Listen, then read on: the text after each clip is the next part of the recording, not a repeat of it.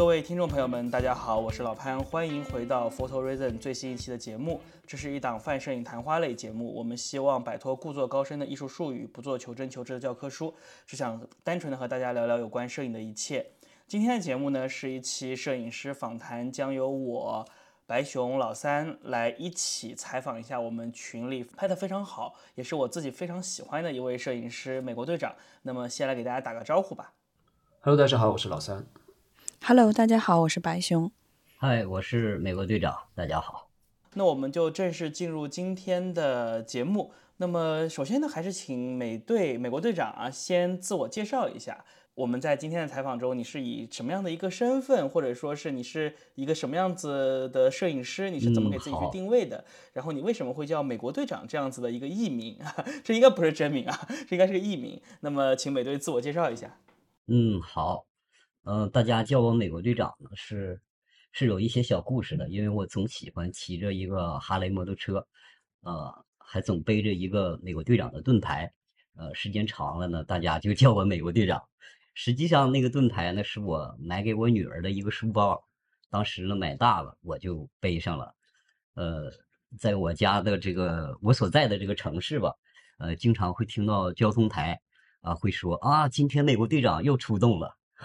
时间一长，大家就叫我美国队长了，这个名字就是这么来的啊。这其实还是一个蛮蛮蛮温馨的故事。嗯、这个包其实是给给女儿买的，是不是？是因为平时呢，我不喜欢开车，我特别喜欢摩托车。嗯、呃，我也骑着哈雷摩托车走过很多国家。啊、呃，曾经在美国穿越内华达，从洛杉矶到佛罗里达，包括亚洲的一些国家。在泰国呀，在老挝，我非常喜欢骑着摩托车的那种感觉，呃，那种感觉是开车是体会不到的，因为你可以真正的触碰到那里的土地，你像当地人一样，能感受到风吹到头发上的感觉，呃，它也特别方便拍照，呃，实际上今天参加这个节目呢，我是有一些压力的，因为我是一个不是一个行业内的人，我我也担心我说错了话。希望今天我不要误导大家。不会不会，千万不要拘谨。不会不会，我们本身就是一个很开放的聊天节目。嗯、对对对，所以完全不会存在说误导啊或者怎么样的。就是我我们之所以邀请美国队长来聊天，对我来说的话，就是因为我看过美国队长的公众号，然后看过他发的一些照片，我就特别喜欢。就像队长刚刚说的一样，可能这种骑着摩托车去踏上异国的土地，感受这种风吹到头发上的感觉，这种这种力量感，其实在他的照片中是呈现的非常非常的强烈的。所以我觉得，哎，能跟你来聊一聊摄影，还是挺有意思的。我们本身也都不是真正意义上所谓的这个职业摄影师，对吧？我们也都是跨界爱好者，所以很好，所以不用不用有压力。那么队长的话，你是？你是拍什么为主的？就我觉得可以跟大家介绍一下，就是我们应该称你为一个怎样的摄影师？比如说你是一个人文摄影师，还是一个呃风光摄影师、商业摄影师？你你对自己的这个定位，你是一个什么摄影师？哦，是是这样的，我的拍摄有巨大的局限，嗯，我有特别多的题材拍不好，嗯，怎么来说呢？哈，呃，比如说风光类的。美食类的，呃，美女类的，呃，等等等等，我都拍不好，呃，因为我我只是去凭着直觉，呃，去记录一些我所感受到的瞬间，所以很难定义我是一个呃什么样的摄影师。当然，大家可能觉得我会去拍一些呃戏剧会多一些。嗯，但还不能说我是一个舞台类的摄影师。对，因为我我看你的公众号和你平时发的东西的话，我我我自己的感觉是有两三大类比较多吧。一类就是你拍了比较多的这种戏剧或者舞台剧，嗯、特别是这个孟京辉老师的剧，我我好像看到你拍了非常多。嗯、然后就是你拍了不少的有关于东北嗯、本地文化，就大家听队长的口音也能听得出来啊，这这应该是一东北人。对。嗯拍了很多的东北的本地的乡土文化，以及这种生活在这里的人这样子的一些主题。嗯、还有一个的话，就是记录你自己的家庭。我觉得好像我看到的是这三类比较多，对不对？嗯，是的。呃，我记得我在公众号还有看到你帮一些应该是乐队拍的一些写真，或者说他们专辑演出的一些记录这样的照片。嗯。是因为本身我就是吉他手，我自己也有自己的乐队，我们今年也也有很多的巡演，所以平时我就会记录这些内容。就真的很酷啊！就又摇滚，然后又艺术，嗯，我觉得还是很棒啊。哎，那美队，你的主业是做什么？哦，我的年龄应该比你们三个大。呃，主业怎么说呢？我从呃十七岁那时候开始做乐队，呃，那时候弹琴弹的比较好，然后就开了艺术学校。学校呢开了十七年，在这个过程当中，又去做了十多年的广告公司。广告公司有很多类型嘛，有比如说有定位为路牌的，有做媒体的，有做电视的，有做报纸的，等等等等。当时我是做活动类的，活动类的还是比较细分成，像是音乐会啊或演唱会这种类型的。嗯嗯嗯。但是大概在五六年前吧，我感觉现在的经济环境它不是向上的，呃，我就把公司停掉了。呃，所有的人员啊，包括器材啊、设备啊，我都卖掉了。呃，后来我办的移民，呃，也出去了大概两年时间，在加拿大。啊，最近两年又回来的。呃，大概是我过去的经历。嗯，那现在回国之后做什么？啊，主要就是拍照，拍照和乐队。啊，是的，是的，就是做自己想做的事情了。现在，没错。没错，所有那种嗯嗯嗯世俗的东西就不做了啊啊，求人的事儿不再做了。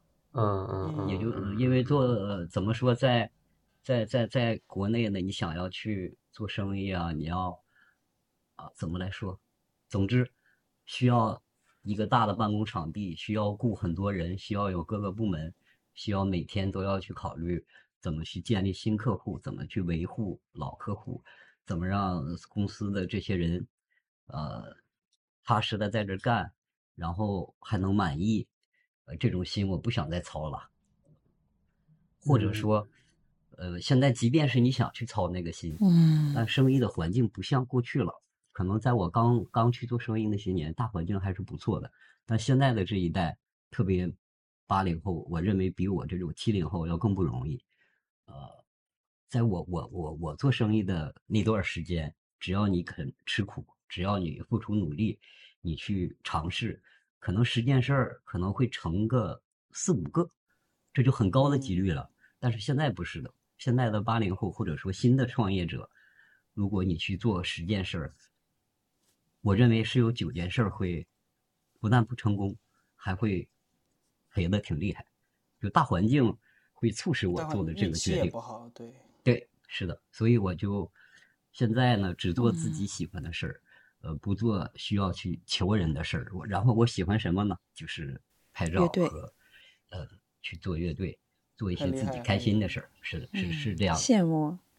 对，所以我不知道队长具体比我们大多少，但是我觉得如果等到我们到了队长这个年纪，也能够去只做自己喜欢的事情，应该是一个很不错的状态。我们还是回到摄影上说啊。我们把队长拍的比较多的这些类型，我们分类来聊一聊。我觉得首先还是从这个戏剧舞台剧开始，就是我看到队长拍了很多的这个剧，像这个《狐狸天使》啊，黄湘丽的《狐狸天使》，然后孟京辉的一些其他的戏剧。嗯，我想我想知道队长你是怎么入行的呀？就是你是怎么会进入到拍舞台剧、拍戏剧的这样子的一个行业中？嗯，好，呃，这个问题还是。呃，怎么怎么说，怎么来回答啊？可能用“入行”这个词还不是特别的准确，因为到今天我也不属于，不真正属于这个行业。呃，还有就是我刚才开场的时候说过，呃，参与潘老师的这个节目，我是有一些压力的，因为我我今天这么说呀，可能过一段时间我就变了，甚至可能过几年我又是完全相反的想法，因为我是很幸运，我指的幸运就是。呃，有太多优秀的摄影师，或者说他感觉特别特别棒的摄影师，但他没有我这么幸运。呃，我今天说的很多的话没有代表性。呃，特别是刚才您问我这个问题，我觉着在我回答这个问题之前，我应该先明确一点，就是，嗯，你是为别人拍照，还是为自己拍照？这个应该是放在最前面来回答的问题。因为拍照呢，对，呃，拍照对每个人的意义它都不一样。对于我呢，拍摄它既是我的热爱，它也是我感知、对话、连接这个世世界的方式。呃，也可以说我没有甲方，我我不为任何人拍照，我只为自己拍照，是这样的。嗯，然后您刚才问到我呀，是怎么进入到这个行业的？应该是大概在三年前，是有一个挺厉害的导演，一个波兰导演，呃，他叫克里斯蒂安·路帕，他是来中国拍摄一部戏剧叫《狂人日记》，当时呢，他需要用图片、图片故事的形式。把这个这部戏啊来呈现出来，当时他也是找了一些摄影师，嗯，我觉得拍的还挺好的，但可能不是他想要的，呃，很巧合，我有一个朋友是在那个剧组里，就把我平时的一些照片发给了他，呃，就这样，我我们就开始了合作，逐渐，呃，有一些其他的剧组找到我，呃，我好像就进入了这个圈子这个领域里，但其实这都是巧合，它没有代表性的。哎，对，队长，你刚刚说到就是为自己拍照还是为别人拍照这件事情，我觉得对于所有的摄影师来说，只要你不是说我完全只是为了兴趣，我可能还是会跟别人合作，还是会有一些商业的东西，好像就没有办法做到完全为自己拍照。那如果说像你你现在这个状态的话，嗯，比如说你去拍了某一场舞台剧。你那你怎么样去既为自己拍，但是同时呢又符合甲方的要求？嗯，因为我相信请你拍的人肯定他会有他的想法嘛。没错，这个问题特别好。呃，这些年下来，在我看来，各个行业呢，它差不多。在我的感觉上，摄影师大概可以分为两类。我说的比较极端哈，这个只是我个人的感受哈。一类呢，可以理解为是工具人。也就是说，嗯，他要严格的实现甲方的要求，甲方让你拍什么你就拍什么，你要达到甲方的满意为为第一需求，嗯，这是一类。还有一类呢，摄影师他属于是创作型，也就是说，对于创作创作者来说，他一定对这件事儿是特别狂热的，呃，甚至他是感受不到任何什么辛苦的，嗯，他的拍摄节奏和方式基本是不被。干扰的也是风格化的，在戏剧领域是这样的，会分为两类。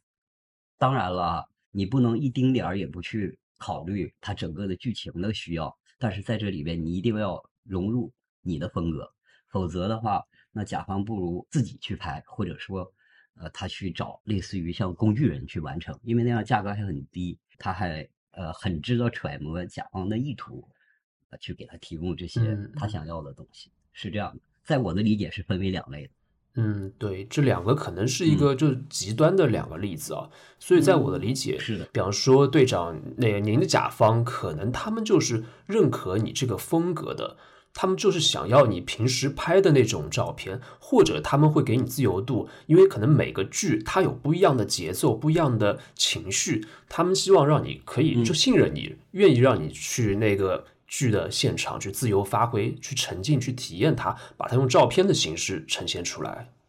嗯嗯，是的，对，还是会比较尊重艺术创作。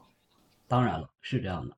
我用音乐圈来形容，比如说音乐圈里边有唱红歌的，有唱流行的，还有去唱美声的，还有搞摇滚的。摇滚里又细分成了什么 hard rock 啊、朋克啊、什么死亡金属等等等等。戏剧里也是这样的，它有分为红戏。然后分为有那种先锋艺术的戏，有一些完全是个人表达的戏。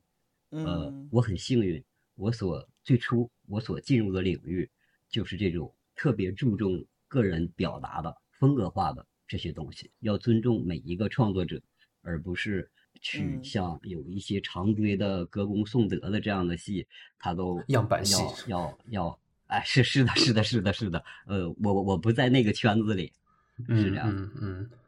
所以你的圈子的这些人本身就是比较尊重创意的，比较开放的，或者说比较容易接受一些新鲜事物的。是的，当然了，这个他会在选择你合作之前，一定不是茫然的，他一定会有过很多的了解的。他认为你的风格正是他想要的，才能产生这种合作。呃，否则不会的。是的，嗯。就是听起来的话，就感觉在戏剧这个领域还是比较尊重摄影师的这种个人的创意或者是自由创作的空间的。嗯，是是这样的，是这样的。说到了这儿呢，怎么说呢？我总感觉拍照的那个人不是我，或者说每次在拍照的时候，我都是在在等那个人来。我说的可能大家有点费解啊，我不知道你们有没有这种感觉。我每次在拍摄的时候啊，嗯，每次在在拍照的时候，嗯我会是在等一个状态。是的，那感觉其实你也是舞台上的一一员。这个状态呢，它不是循序渐进的，是对我个人来说，它是突然的。我会我会突然进入一个状态，就好像是有另一个人像附在我身上一样。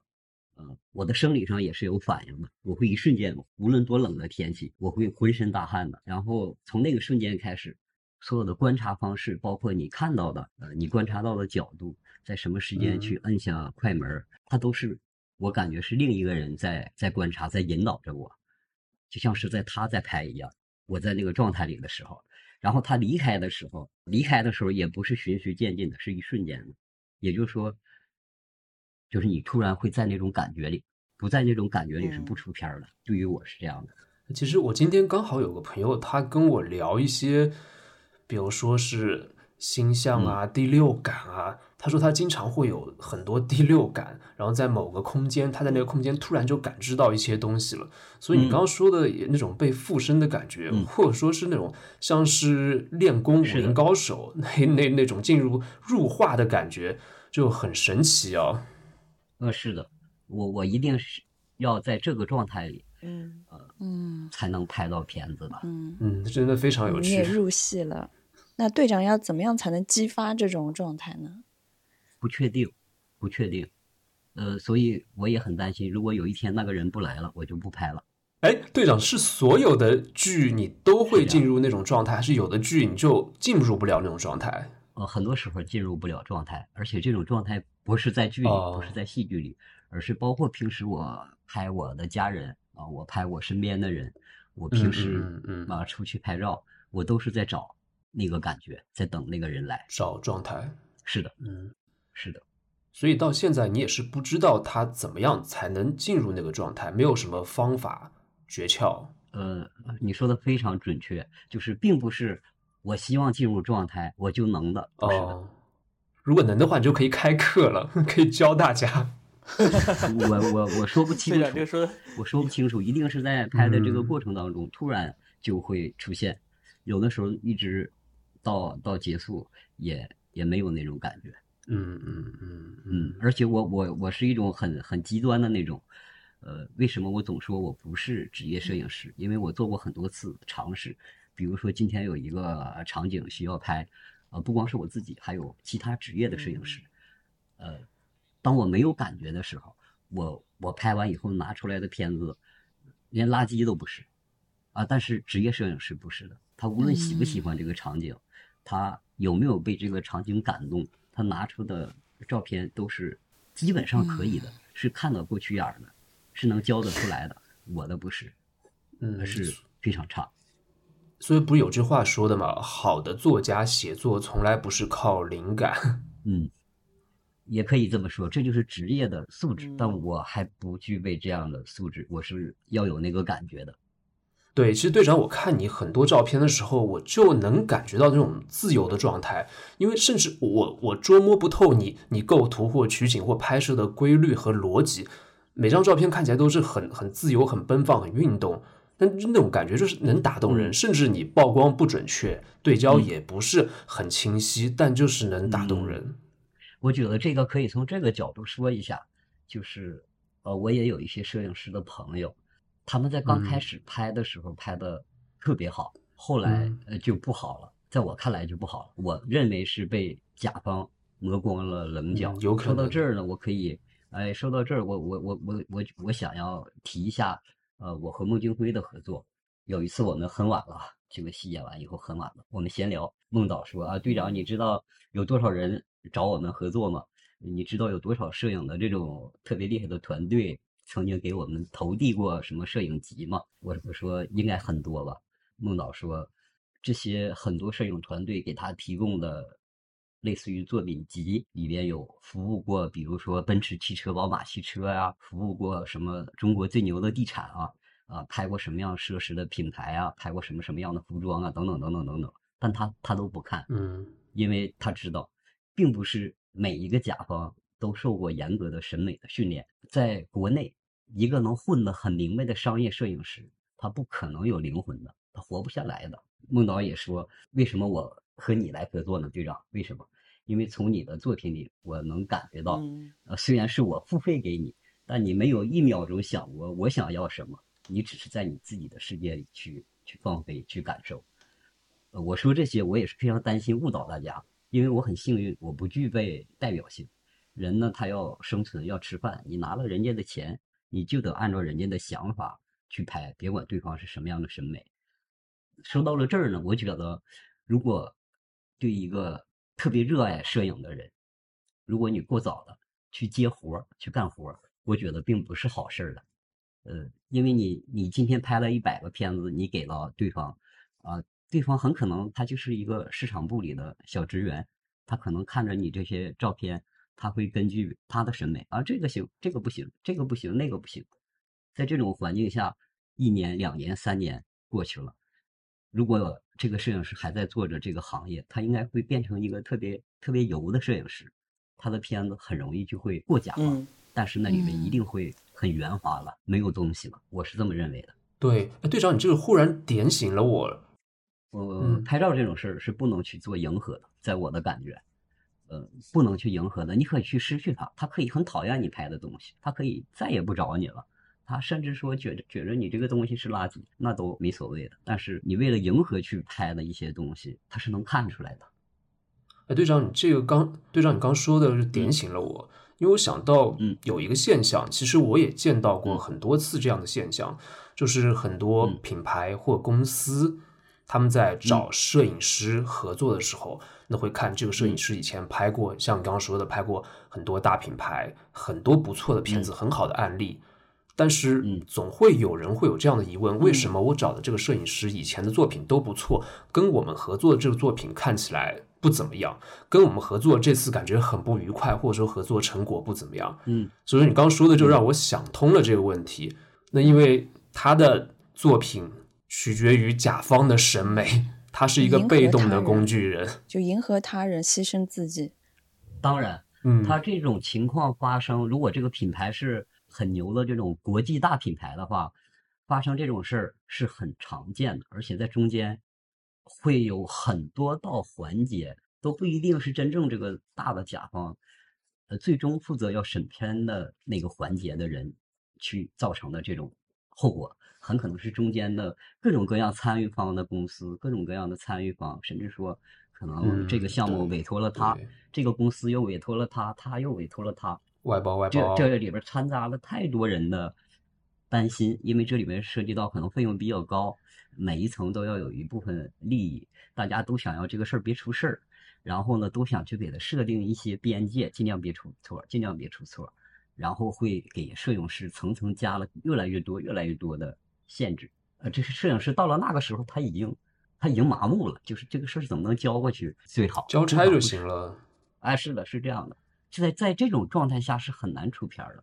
还有像刚才老三你说到的一些奢侈品大牌子的拍摄，嗯，中国拍这种拍子片子和国外是不一样的。嗯，在国内呢，呃，我看到的可能也是一些比较极端一点的案例，呃，包括呃场景肯定要事先看景嘛，要选好了，包括什么样的光线，呃，什么样的模特搭配什么样的颜色的服装啊，包括摆姿啊，都是前面要一步一步、一步一步的都要设计策划的非常详细的。如果是要请一些明星来拍，明星时间都比较紧嘛，他不可能陪着你在现场找感觉，呃，他来的时间很短，可能只有半个小时，或者说一个小时或几个小时的拍摄时间就要走，就要离开。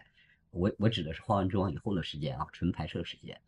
在这种情况下，甚至还会去先要去找来一个其他的模特，按照事先这个团队策划好的场景啊、穿的服装和呃身体的姿势，要找一个模特来试拍。对，试拍以后，可能嗯再总结出问题，再去调整。基本上不会出问题了，再去到了真正的拍这个明星的那一天再去拍。你想这个过程，这种过程已经实际上到最后那一刻，摄影师他只是这道工序中的一道。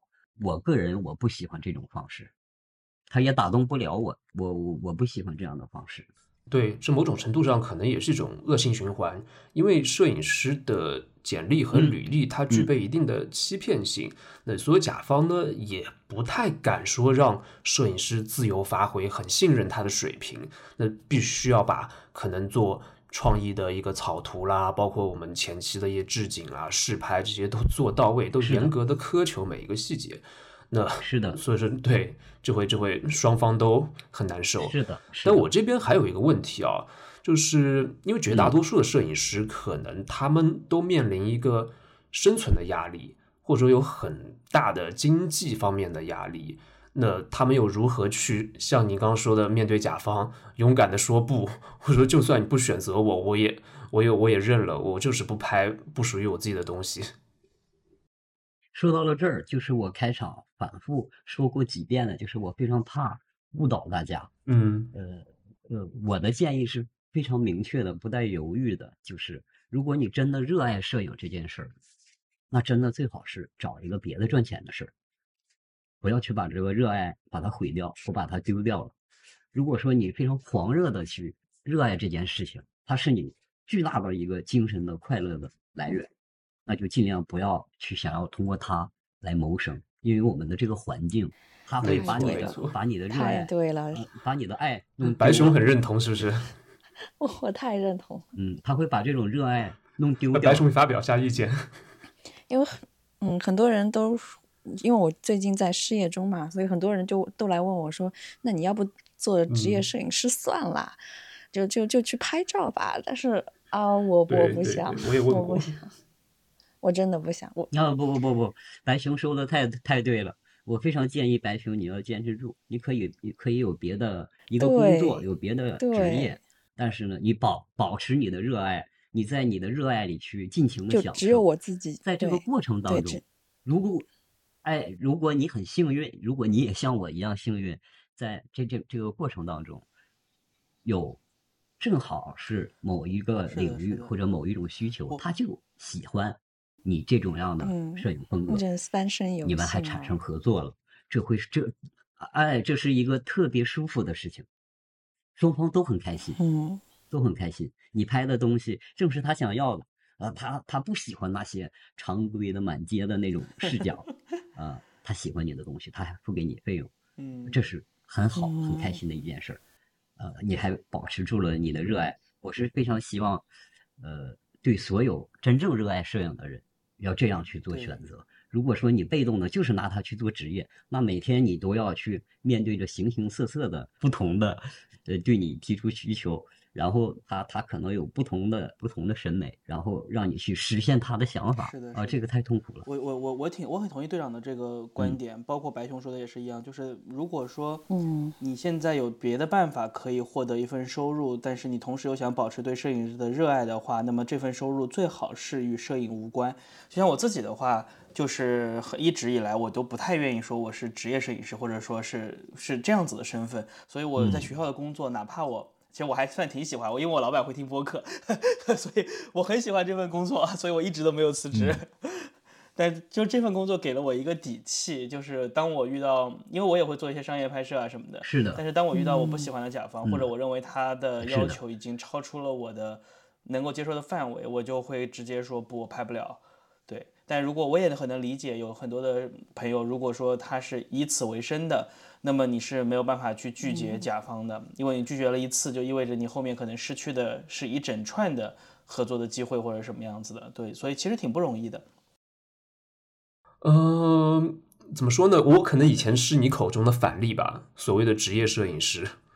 当然，我就像就像就像刚刚队长说的，我把工作完完全全就当成一个交差，或者给客户东西就当成一个交差的事情，不走心是吧？我拍自己的东西的时候。也不是不走心吧，我会尽自己的可能去满足客户的需求。当然，我拍自己的东西的时候又是另外一种状态了，我会把工作和自己的拍摄完全分开。当然了，某种程度上或多或少还是会摧毁你一点热爱，就像你让你想想摧毁一个热爱，就把它变成一个工作吧，摧毁一个爱好。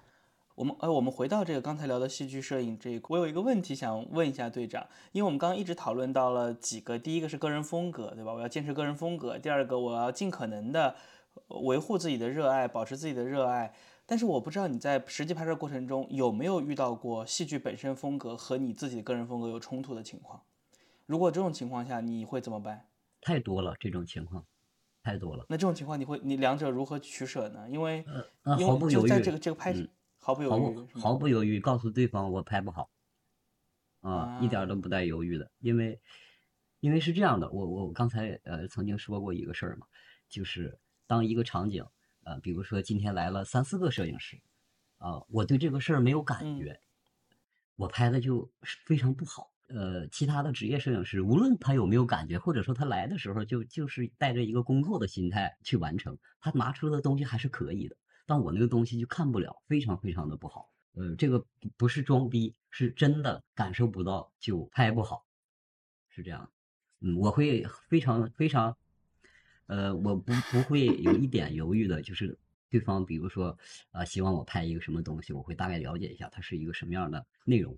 如果这个内容他他感触不到我，我一定会毫不犹豫的跟对方说啊，那这个我拍不好，我我我会给他介绍其他人。我不会去的，因为你，对，因为，呃，可能可能我失去了这个客户，啊，后边还会又丢掉很多事儿，呃，那也没事儿，因为总比我去了，最后人家说啊，这人拍的什么东西呀，拍的太差了，也会丢掉很多客户，索性还不如不去了，嗯，不去还能留下点。想象空间，啊，对的，是的，是的，因为我因为这个曾经惹过一次事儿，呃，惹过一个小祸吧。呃，但不是戏剧类的，是我的一个朋友，呃，他是在政府工作的，还是一个小领导，呃，当时政府要开会嘛，就有点类似那种，啊，像两会似的，呃，想让我去拍，我一再的解释，我说我不会拍领导，我拍不好领导，啊，他就没事，啊，对，他说，对，他说没事，你就来吧，你就来吧，呃，他他太不合适了，跟您的风格，呃，但实际上不是的，最后实在是，呃，硬不过去了，我就去了。结果，结果那次非常不好。拍回来以后呢，所有在场的领导，无论他隐藏的有多深，他眼角里的那些都被我抓到了。当这个片子回去以后，当天是挺严重的，差点要，差点要拘留我。呃，就是把整个的这个场景，呃，拍成了那个方向的。因为在去之前，我心理上就对这些人。在他们做的事儿，他们说的那些话，他们就是这样的人，所以我就会，哎，队长你太狠了。那些瞬间他是逃不过去的，所以说，嗯，这呃，这是一个没好感，当时挺严重的，觉着是恶意的，实际上不是。但他们肯定不满意这个照片。呃，所以说很多，对，那当然，是的，他要的是板板的，那那种 伪光正的那种。呃，心怀大爱的，这个真的太有趣了。队长，这就是我为什么特别喜欢你的原因。我现在觉得自由真的是件很宝贵的事情，能说 no，有有，就是很纯，很纯粹，只听自己内心的。嗯，所以白秋，你这个观点跟队长真的很像，你非常坚持，嗯，就是坚持对自己热爱的事情那种保护和呵护，对不对？嗯，对。对，就就我可以干别的东西来维生，但我不想靠拍照维生。嗯，我还挺佩服这种坚持的。哦，我想说一下，这个我怕也是怕给大家造成一种误导，也对很多摄影师来说吧。如果说你还没有达到那种，它是你巨大的精神快乐的来源，因为呃，因为人有的时候他还碎片式的，你会有很多个快乐的出处，很多个事儿都能让你。开心起来，高兴起来，兴奋起来。嗯，对我来讲，这种事儿特别少。拍照变成了是我现在的唯一，所以说我就不想去破坏它。但很多其他摄影师来讲，你可能也许喜欢玩游戏，也可能喜欢去做那个事儿，喜欢去做那样的事儿。摄影是你的爱好之一。在这种情况下，如果他还能给你带来收入，我觉得也没有必要去钻这样的牛角尖儿。嗯嗯，明白。就迎合着拍呗。呃，平时拍点自己喜欢的，呃，碰着这样的客户了，也帮人家拍一些人家想要的，还能有些收入，这也是蛮好的一件事儿。所以说我说的这个要极端，他不要误导了大家。这是仅代表队长个人，这是您的个人的经历和感受。是呃，是的，是的，没错。嗯嗯，哎，我还有个问题想问一下队长啊，就是嗯刚刚你说你拒绝客户嘛，都是事先沟通，你觉得不合适，你觉得拍不好，那就拒绝了。那有没有种可能，嗯，或者说有些情况的话，不知道你有没有遇到过，就是客户他事先说的是，呃，随便你发挥，或者说我们的风格是这样的，等到了后面开始进行了，他要求又变了，嗯，也会有啊，经常会有啊。嗯，那就那怎么处理呢得罪他就好了呗，那就得罪他了。嗯，呃，到了现场以后，无论他跟你嗯说了，呃，就跟我说了什么，我都会嗯按照我自己的内心和直觉去拍了。因为刚才我也说过了，我一直在等那个人来，在拍的过程当中，我感觉他是他是超我的，他不是我在摁快门，不是我在观察，是另一个人他在观察，最后拍成什么样，只有到最后我才能看到。所以说，就算我到了这个这个现场了以后，呃，对方他又提出了一些其他的要求，呃，也许我满足了，也许满足不了，这个我不不会去故意去迎合的，只能是最后拍成什么样嗯就什么样。所以也有很多人看我拍完以后，他再也不找我了，呃，他非常生气的情况也很多呀。队长，我觉得你今天说的话，白熊是听进去了。但是你也不会觉得可惜。啊，不会的，一点也不会的。唯一觉得可惜就是这次啊回来以后没有拍到我自己满意的片子，这是我嗯最大的可惜，而不是对方满不满意。对，就每一次出去拍摄，呃，与钱无关，唯一的能让我自己开心起来，就是我觉着我拍到，还是自己满意。哎，拍到我满意的照片了，而不是别人看着满不满意，或者这次呃别人怎样怎样，不是，那些不在我的脑海里。是大爷我啊自个儿要高兴要高兴，这个话说的特，别太酷了。因为太不容易了，因呃，因为人想要嗯想要有一个自己的热爱，真的是太不容易了。呃最后能让人每天的状态很好，肯定是精神的因素在支撑着你。现在我的这个精神的它的来源就是在于拍照，然后拍照拍到好片子了，是让自己最开心的事儿。所以，呃，这些可能会失掉客户，他可能会不满意，他可能突然想要怎样怎样，这些他他不在我的考是虑之内的。嗯，我觉得我之所以认同队长这样说，还有，呃，主要还是因为队长他拍的确实好。如果一个人拍的不好，他还这么说，我会觉得，呃，这个人可能不太行。但是队长真的确实拍的好。嗯，白熊是这样的，也也不能呃这样说。我自己看我，比如说三个月之前的或者去年的片子就很难看，呃，也不是我拍的好，但你可以说我拍的挺真诚，但不能用好这个词，因为这也叫一门艺术，或者说哦叫你的观察的方式，它是它是无止境的，而且我们在我们前面。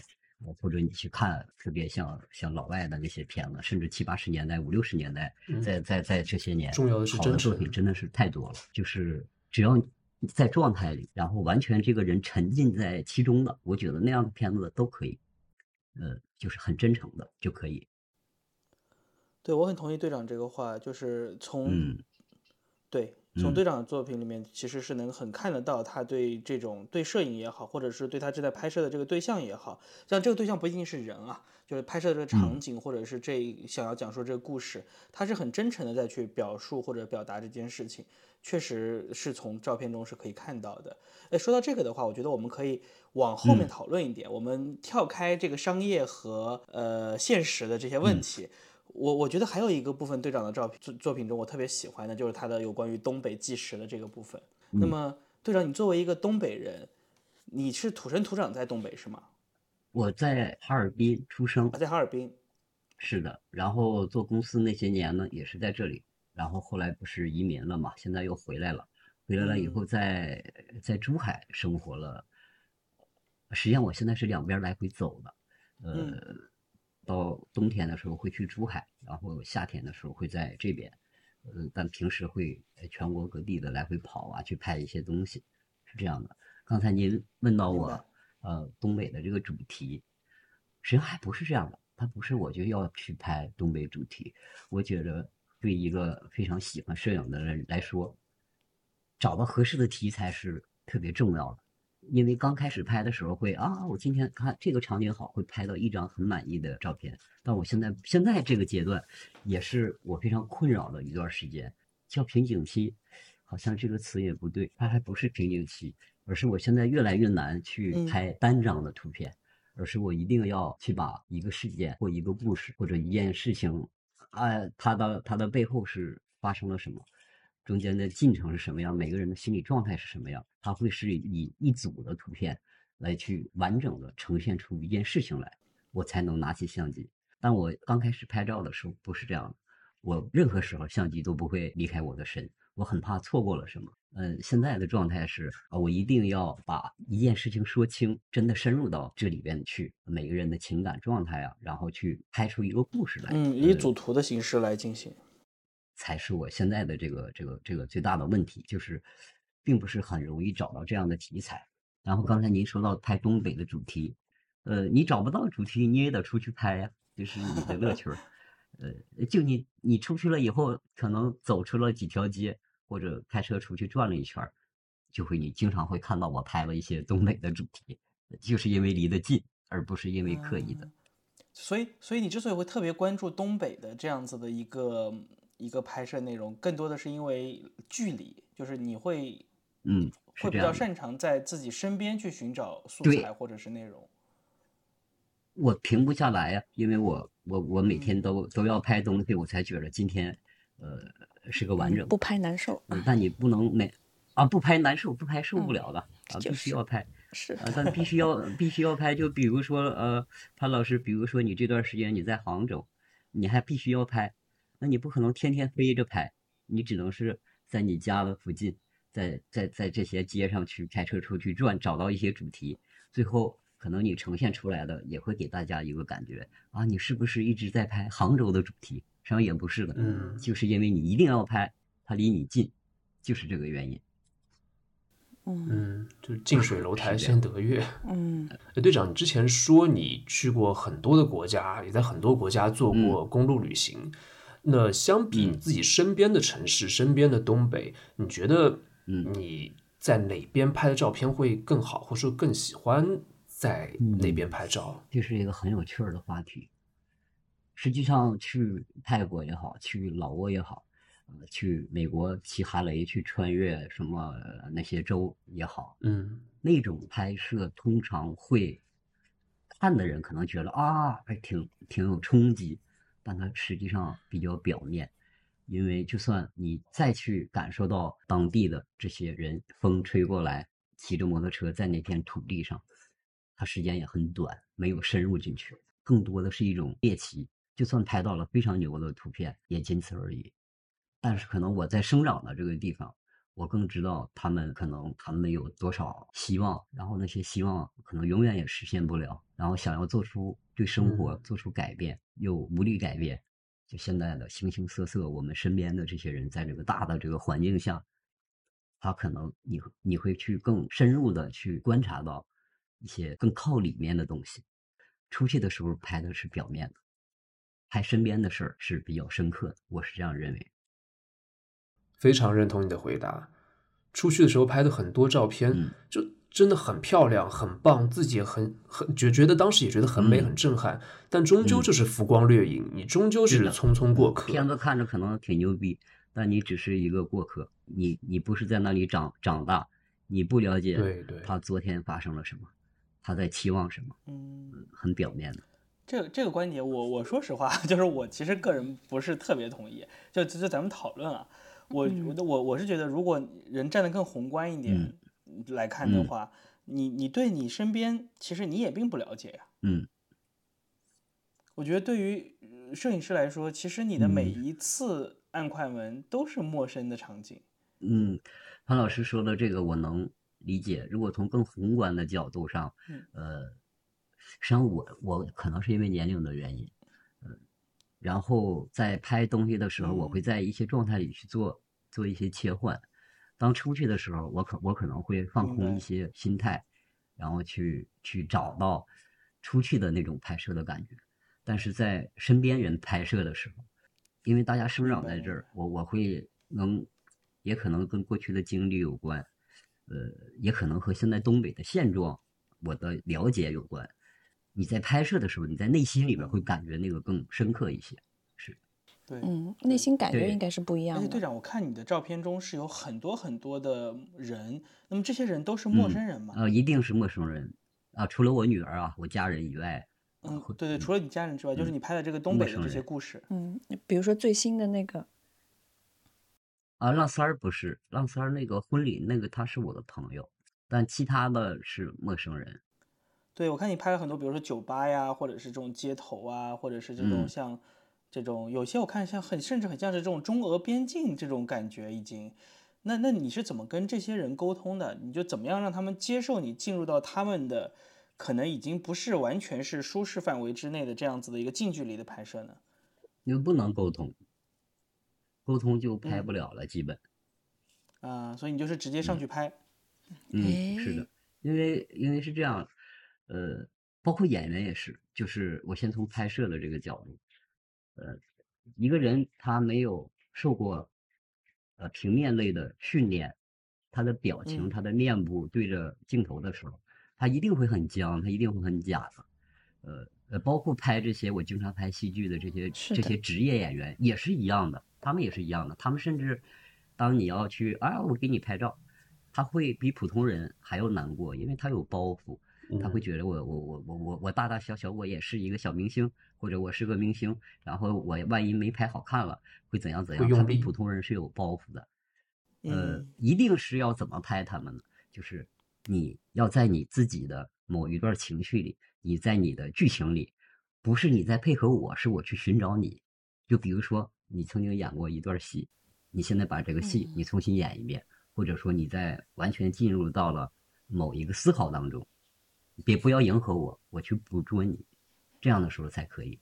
回到刚才这个话题，陌生人，呃，我还是很坚信的。呃，一个长得再丑的人，一个再普通的人，一个再千千万万一个最常见的老百姓，只要当时他是真情流露的，你去捕捉到的那个瞬间都是挺漂亮、挺打动人的。他一假了，他一摆了，你是特别容易看出来的，除非你这个他他是用身体语言来描述，如果他是有面部的细节、有眼神的细节的话，那个时候是摆不了的。呃，就特别是有眼神的话，有有有面部的这种微表情的话，呃，普通人的真情流露也是很漂亮的。所以说，呃，刚才潘老师问到我拍的这些人是是是怎么拍，是跟人打招呼吗？或者说是已经进入到人很近的距离了？呃呃，就是硬拍，或者说尽量让他没发现就是抓拍，就抓他抓就是抓拍他们的对微表情。对，嗯抓拍抓拍，一摆了那个就，呃，很看不了了。经常会发生个拍一半儿，人家就啊、生气了，或者不让你拍了，给你赶走了，那这那就赶紧跑呗，就 对，不让拍就不拍了呗。对我刚想问这个问题，我说这在东北这、嗯这瞅瞅嗯互相瞅几眼嗯都、都这不是一个段子嘛，对吧？你瞅啥？对，嗯所以如果像队长你这样子硬拍的话，会遇到很多这样子的问题，对吧？很多这种冲突。这种，呃，实际上，通常你在拍他，当他发现了你在拍他的时候，他会给你一个表情，你会从那个表嗯情感受到他的是很生气的状态，还是只是有点疑问的状态，还是要过来呃揍你的状态，你是能感知到的。呃，如果他一看着你了，他也不太理你，呃，就觉着你挺烦人的，那你就再继续。如果 他他已经很愤怒了，你就不能再继续了，可能你就要跟人微笑一下，摆摆手啊，呃，就是呃，对，就假装再拍拍别的，呃，假装再拍拍另一个嗯人，呃，就不要感觉你是在针对他。嗯，如果你你已经发现对方有很强的攻击性了，他已经嗯气死了，但这种情况特别少见，那你就啊、不要拍了，或者就解释一下，是这样的。还有一个就是刚才我说过的，就是我一旦进入那个状态，就好像有另一个人他在拍，我都很难控制了。我我因为这个也也发生过另一个趣趣事儿，可以跟大家讲一下。比如说白熊，咱们两个，呃，你约我了，哎，你说啊，队长，你今天帮我拍些片儿啊，我们一起到哪哪哪里去哪里去。本来是你找的我，也很也很愿意，我就和你去了。结果到了现场以后，那个场景下有几个人特别的在状态里，虽然是陌生人，但是回来的时候我就不会把你给忘了。就 虽然你去找我去拍你，但是回来我我发现我一张你也没拍，这种情况我我也发生过。我是管不住我这手啊！说的这个情况是拍一个一个乐队的朋友，呃，他是一个是那种 hip hop 的那种说唱的，呃，当时是一个一个派对，呃，他让我去拍他，呃，我也很愿意去拍他，但是当时的场景里是有另一伙人，而另一伙人的状态更好，虽然我也不认识他们，结果回来的时候我就把我那个哥们给忘了，我一张他都没拍，拍的都是那些人。就就是 就是说到了这个问题，他最后有没有出一首歌来 diss 你啊？就说到了这儿呢，就是潘老师问我这些陌生人你怎么拍的啊？就硬拍就行，没事儿，咱们都能看出来他已经到了什么情绪点上。对，这个其实也是很多在街头拍照的朋友会很关心的一个问题，就包括甚至于我现在在上课的时候，我们遇到一些马格南摄影师，也都会有同学问说你是怎么拍人的？你怎么跟别人沟通？这每个人的是每个人的。对，方式是不一样的，不能想太多，真的啊，不能想太多。是的，是的，跟着直觉就去就就整就好了。嗯，可能你你犹豫了很长时间，可啊，对对的，对的，对的，因为你犹豫的这个状态，它也会影响你拍摄的心态。你一定是要把自己的情绪，呃，很饱满。你这个人已经完全沉浸在那种状态里的时候，你就顾及不了那么多了，一定就是。完全就是你想要怎样，你就去怎么样拍。呃，当你发现对方不让了，就就就就可以想想别的办法，是这样。想太多也会也会影响自己的状态。犹豫就会败北。对了，你刚刚说到这个，你现在拍很多的内容，你是没有办法单张图片拍摄，你是更多的是一定要是一组图片，去讲述一个完整的故事，或者是表达一个完整的情绪。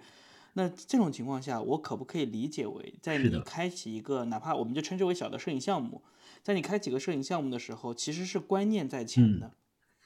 你先有对这个故事本身有了一定的设定或者是想法，然后再开始拍摄。嗯，可以这么说，现在是这样的。现在是这样，所以当你进入到一个场景，比如说你进我我之前对你有一组图片特别有印象，就是在一个酒吧里面，然后有有几个像是俄罗斯人还是怎么样的那组图片，我印象特别深刻。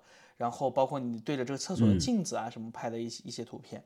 那当你在进入到这个空间的时候，其实你已经对你整个的摄影最终呈现出来的风格已经有了一个预设和预定假想了，对吗？潘老师，你说这个问题的时候，我瞬间就回到了我在去拍之前的状态，就像你说的这样，因为当时那段时间正是啊俄乌战争呃媒体呃报道最多的时候，因为在哈尔滨的原因嘛，哈尔滨有很多俄罗斯人和乌克兰人很多，嗯，然后我身边也有很多这样的朋友们，这两个国家在在战争死了很多人，然后呢，他们原来是朋友，但是现在呢，他们之间的关系很微妙。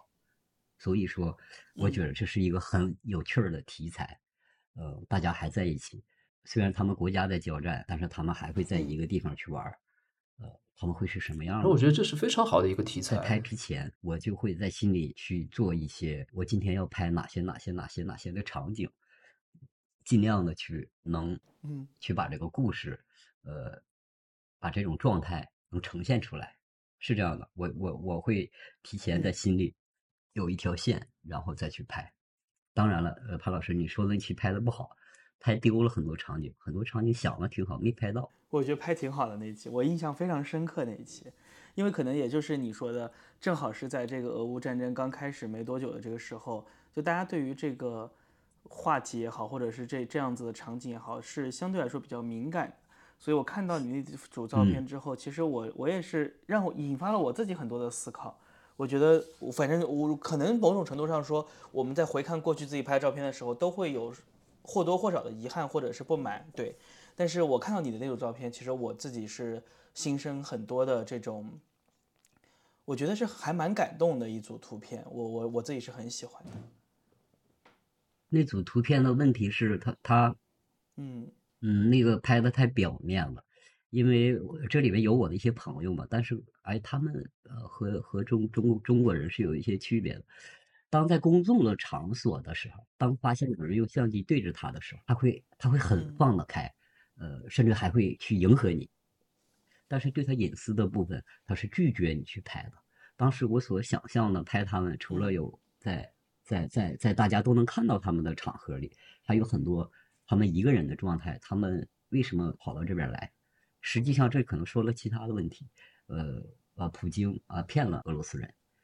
承诺二十年后给他一个强大的俄罗斯，实际上不是那样的，他已经是变成了一个被遗弃的一个一个国家，只是看起来很强大，他的经济已经千疮百孔，俄罗斯人很穷很封闭，然后他们有着那样的价值观，然后很多人跑出来了，跑到这边来，实际上他们在在中国的生活大部分都挺不好的，他们住的环境条件呃都是很不好的。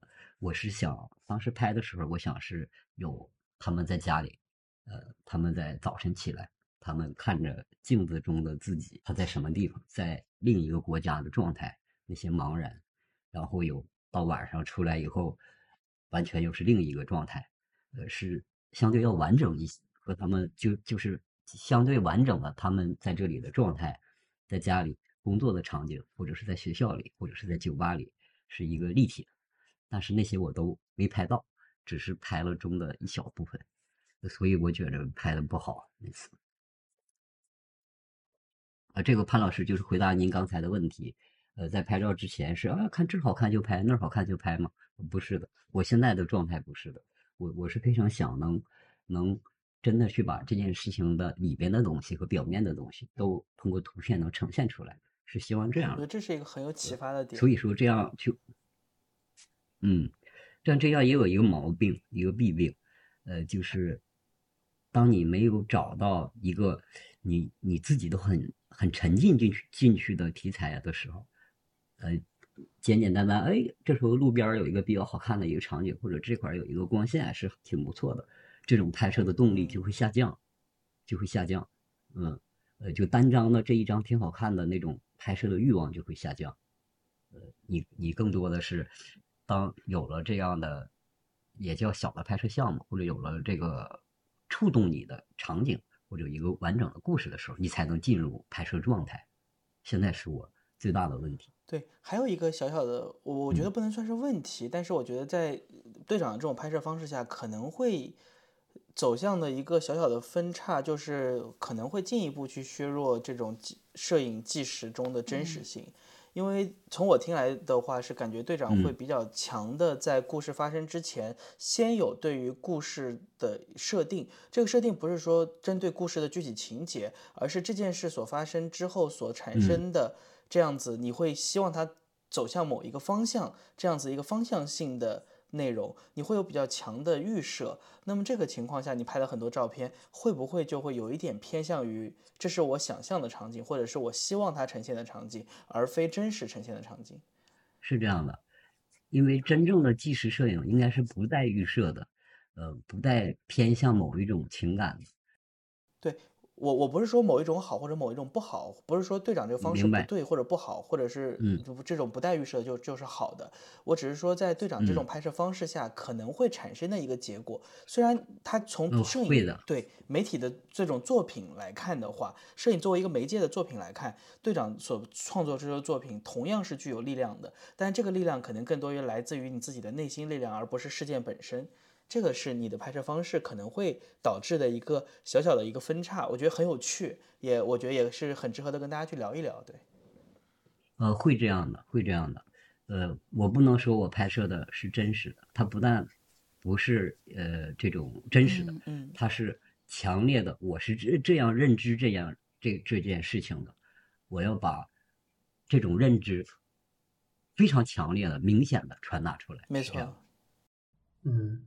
所以这就是带着个人色彩的艺术表达和新闻纪实作品之间的区别嘛？那我理解队长他想拍的就是他个人情感、个人意志的一些表达的创作，没有把想把这个东西作为一个一个报道或作为一些科普的东西。对，是的，是的，是的，是的，是强烈的倾向并且呃强烈的价值观的在里边的呈现的，是。嗯，哎，那队长，你现在那个俄乌的这个主题，因为我个人还是非常喜欢这个主题的，你有在持续深入去跟踪去拍摄吗？嗯，老三这个问题很好，我还没有拍完这个主题。嗯，它可能是一个长期项目。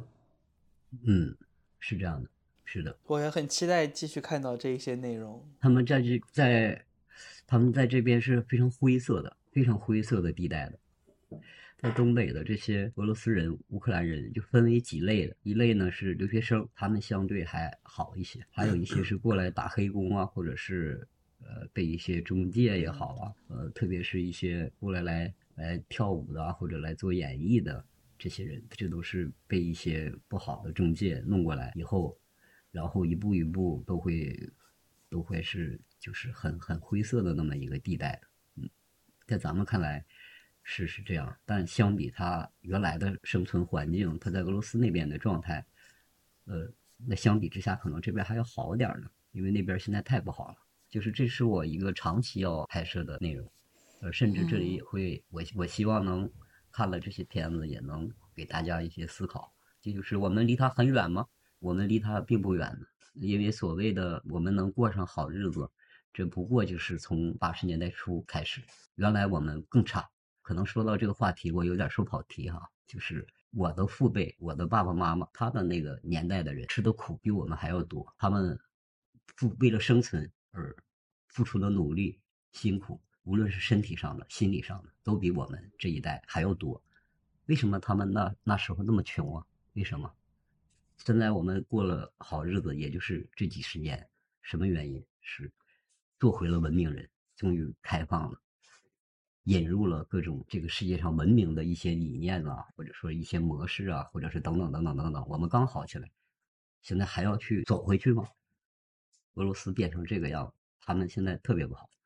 我觉得我们跟他在又要回到那个时代，所以我觉得我希望通过拍这些东西，能引发人的一些思考。我们不能再回到过去，这个并不是很遥远，不是很遥远的事情。我觉得我们。说句实话，我觉得，我觉得我们离踏入深渊也就是一步之遥。就如果大家现在正在这条路上大步疾驰，我们总是觉得自己现在是，比如说是最安全的地方，最幸福的地方。嗯，可能很多人这样觉得，但其实我们离很多苦难、很多非常恐怖的东西，说实话，也就没短短几十年的距离，甚至这些事情。曾经发生的太多太多了。潘老师在外面，他会感感触更强烈的。说到东北啊，队长，我记得你有一篇文章叫《破碎东北》，我对里面有几张照片印象特别深刻。那一组是在湖里面，应该是好像是有夕阳嘛，然后有金光的水的在泼水，一些小孩和成年人在泼水在嬉戏。那还有几张。印象更加深刻是在医院的看起来像手术台一样的地方，有医生在操作那个射灯，还有病人一个老太太躺在病床上，你距离她很近，她眼神看起来会有有有一点恐怖，有点畏惧。我不知道那是陌生人还是还是你的家人还是陌生人。老三，你说的这个应该是来自于呃不同的公众号，应该是几篇不同的公众号里的图片。而不是一篇里的，他那个叫《折叠东北破碎之城》。嗯，对，还有手术台的照片。嗯，这里面呃是应该是来自于三篇公众号的，在湖面上有金光的是一篇。刚才老三说的这个有一个躺在病床上的这个啊，说到这个事儿，这个都要把我气死。我我我很好奇那是怎么拍的。嗯嗯，说到了这个呢，是是这样的，那篇公众号实际上在之前我是删了一篇的。并不是那个主题，嗯，是因为前一段时间不是东北也在发大水，还还有印象吧？今年，呃，他邀请了我去，他要到东北来赈灾，呃，还有好多明星，好多好多名我想不起来了，希望我来把这个过程来记录下来。然后呢，他不要那种这种歌颂的片子，不是的，是现场发生了什么的一些人的状态，我这个是我擅长的。拍了很多，他也非常的满意。大家有一个群嘛，我们在群里交流也特别热烈。拍完以后，我就推了一期公众号，很高兴他把我的那个公众号也要在三联周刊呐等等等等要转载。就在我们挺兴奋的说拍到了好照片的，过了两个小时啊就出问题了，呃，被当地的发现了，非常生气。当时拍了很多那样的照片，没有办法，我就把那期删掉了，然后换了一个主题，放上了一些图片。这就是老三你说的，有一张有一个老太太在病床上躺着，斜着眼睛，呃，看着这边。是的，你说的就是那一张。那个事儿是什么事儿呢？是这个，哎，这个老太太是什么病来着？总之就是儿子都不在，孩子都不在，然后有一个老伴儿也都。他老头儿也是有病，就是总之吧，就是遍地都是的这种生活在非常非常困难的这个这种状态里的，他没钱看病，然后正好这次赈灾呢，呃，从北京啊协和呀，还有什么三零幺医院啊来了很多很牛的医生，免费给看病，然后这个老太太当时报名，她是很幸运，她被通过了，再给她做手术，给她打麻药，她要。开始昏过去的之前的一个瞬间，我拍到了。当时我是在手术室的贴着手术室的外门拍的那一张，是这样的。嗯，就老三，你问我的问题吧，我回答了。那张照片是抓拍的，是一个真正的病人，他不是我的家人，他是那次赈灾过程中的一个患者。嗯，那正好队长，我想问一下，问一下你，就说你觉得这个黑白摄影和彩色？彩色摄影对你来说表达的区别会是什么？就你哪些主题会考虑说用黑白，哪些会用彩色呢？这个不好说，不好说，因为是黑白摄影，应该好像是挺难的，这里边有很多讲究，据说比彩啊比彩色还难拍。但我不会，我我我我并不懂那些的，我只是呃凭着感觉，哎，这张彩色的，哎，我觉得是调成黑白的试一下吧。有的试一下感觉不好，有的试一下啊，突然就觉着这张必须用黑白，就是这么来的。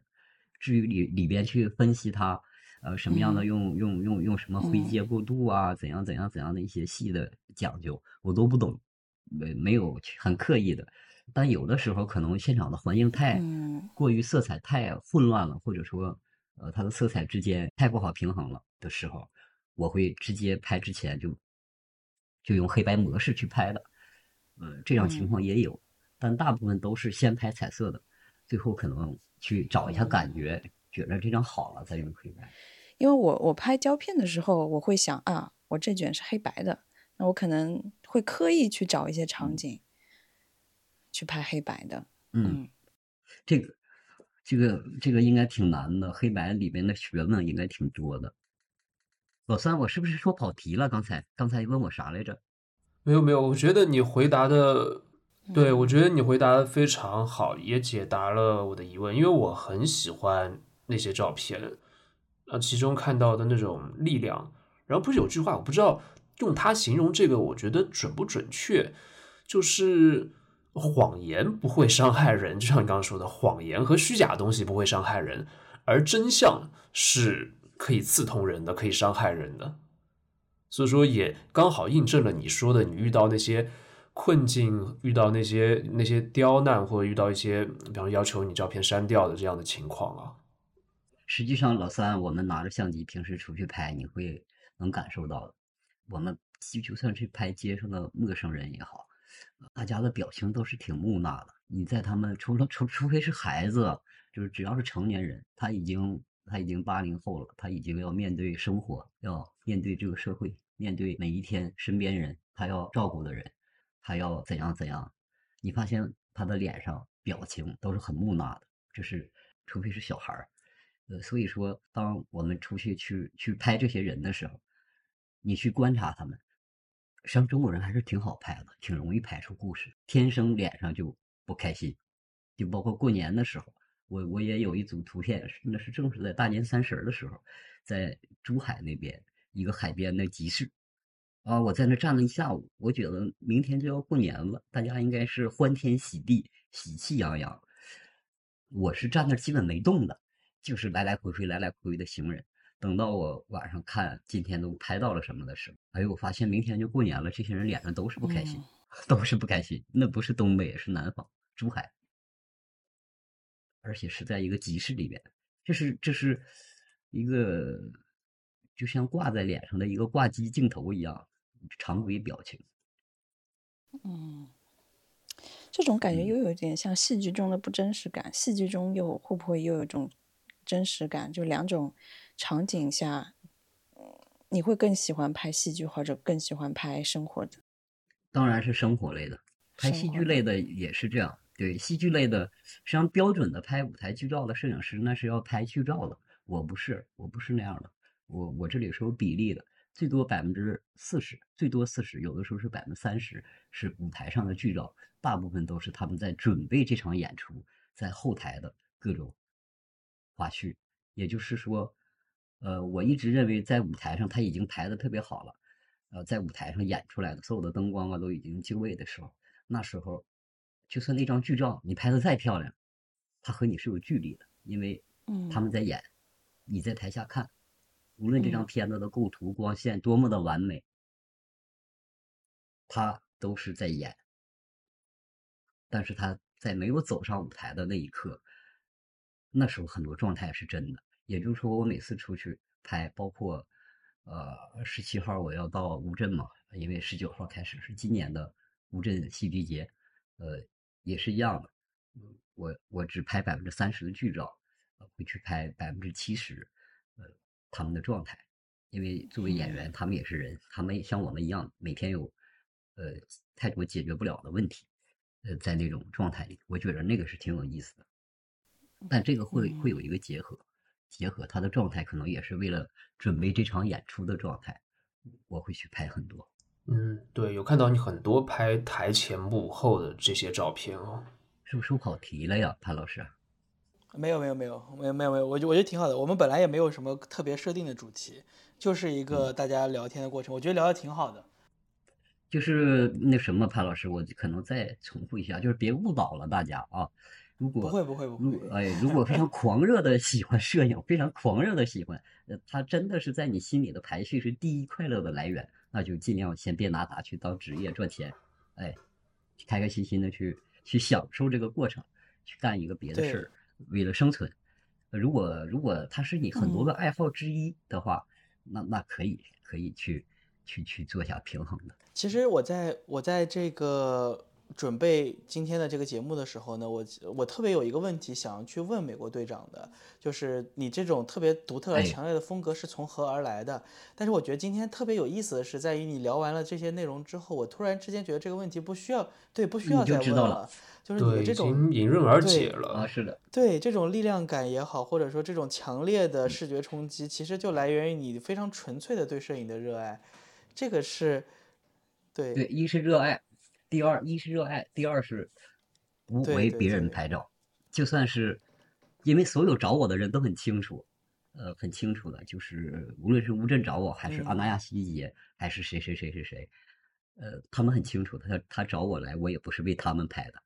我一定是在为自己拍照，只有这个状态拿的东西才是他们找我的原因。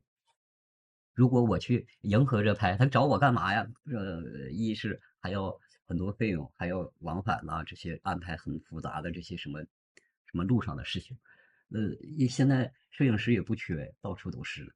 如果只是去做一些常规的比较美记录，这样的人是没有必要来回就是就是这么麻烦的。是的，是的，所以，我所以你刚刚说是不是聊跑题了？我觉得完全没有跑题，就是我们今天我们一直在围绕着摄影，是的，还是在聊自己喜欢的，一直在围绕围绕自由和喜欢。对，所以老潘，你刚开始你说想，我也我也很好奇啊，想知道为什么队长照片它会有生命力，会有那种活力和张力，能够冲击到人。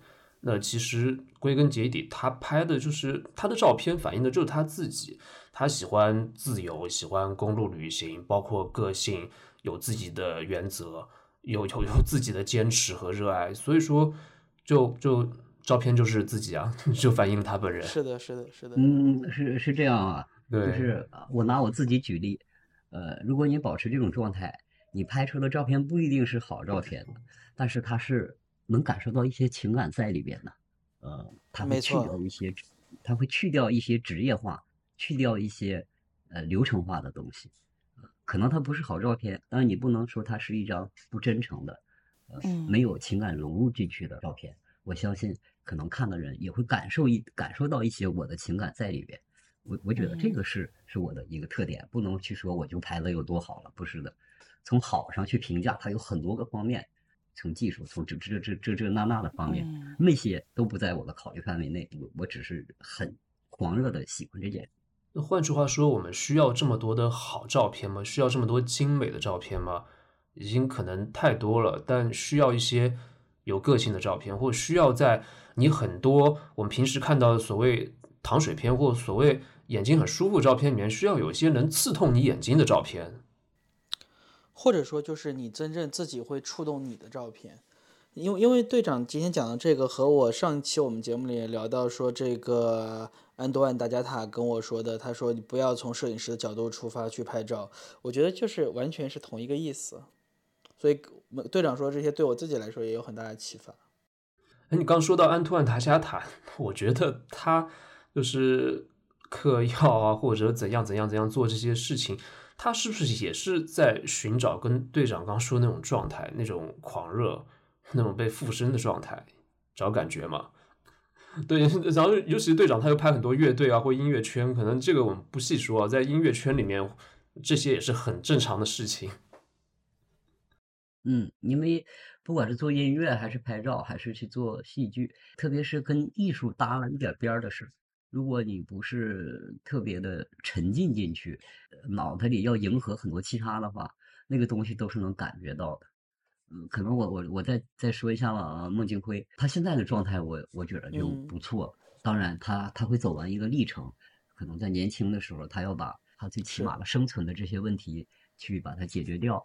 然后在现在这个状态呢，他拍的很多导演的很多的戏剧，我是能感受到的。他才不去考虑观众的感受了，他就是要把他自己呈现出来，让自己爽透了，让参与进来的演员们尽情的爽透了。至于观众接不接受，能不能卖出这些票，呃，市场上是什么样的反应，他他不在他考虑之内的。当然，当他这么做坚持下来以后，他会筛选出一部分人，筛选出一部分可能是懂他的人，或者是是认可他的这种风格的人，啊，那他就和这些人玩，那就好了。那个，是这样。没错，没错。我我觉得，我觉得要是把想要以拍照举例，要做好。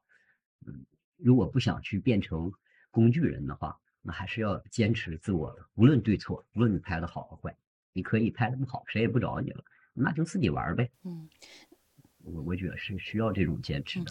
队长，你会担心有一天这种喜欢会消失吗？或者非常担心，非常担心，就有一天起来就是不喜欢拍了。那就是我对，呃，应该是对。一些事情的感知的欲望下降，他就会变成不喜欢了。因为我，嗯，你说的这个是我非常大的一个担心。他不能用“不喜欢”这个词，呃，不是喜欢，而是，嗯，感知力就感知力消失了，或者麻木了，会也会，应该是感知力，不想去感知了。拍照这件事对我就结束了。我觉得这是一个很难的问题，或者说，我觉得可以把这个问题留给听众朋友们，就是去想一想。对，如果说有一天你所喜欢的这样东西，你突然不喜欢了，你会怎么样？我觉得这个这个事情对于所有的人来说，无论是说对于摄影、音乐、艺术，或者说是哪怕是生活中特别细碎的小事，你都有可能会是遇到这样的情况。这个我觉得我们是可以把这个空间留给听众朋友们自己去思考的。那我看了一下时间，我觉得我们今天应该聊的也差不多了。就大家还有没有其他问题想要跟队长交流，或者队长还有没有什么想要跟大家分享的东西？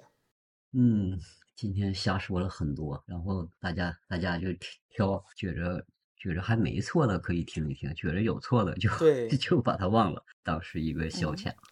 我觉得队长说出了我很多心里的我在整个过程中，我就觉得白熊被听进去了。白熊都白熊一直就在思考，嗯，就就真听进去了。是的。我我感觉我的想法得到了证实，特别好，特别好。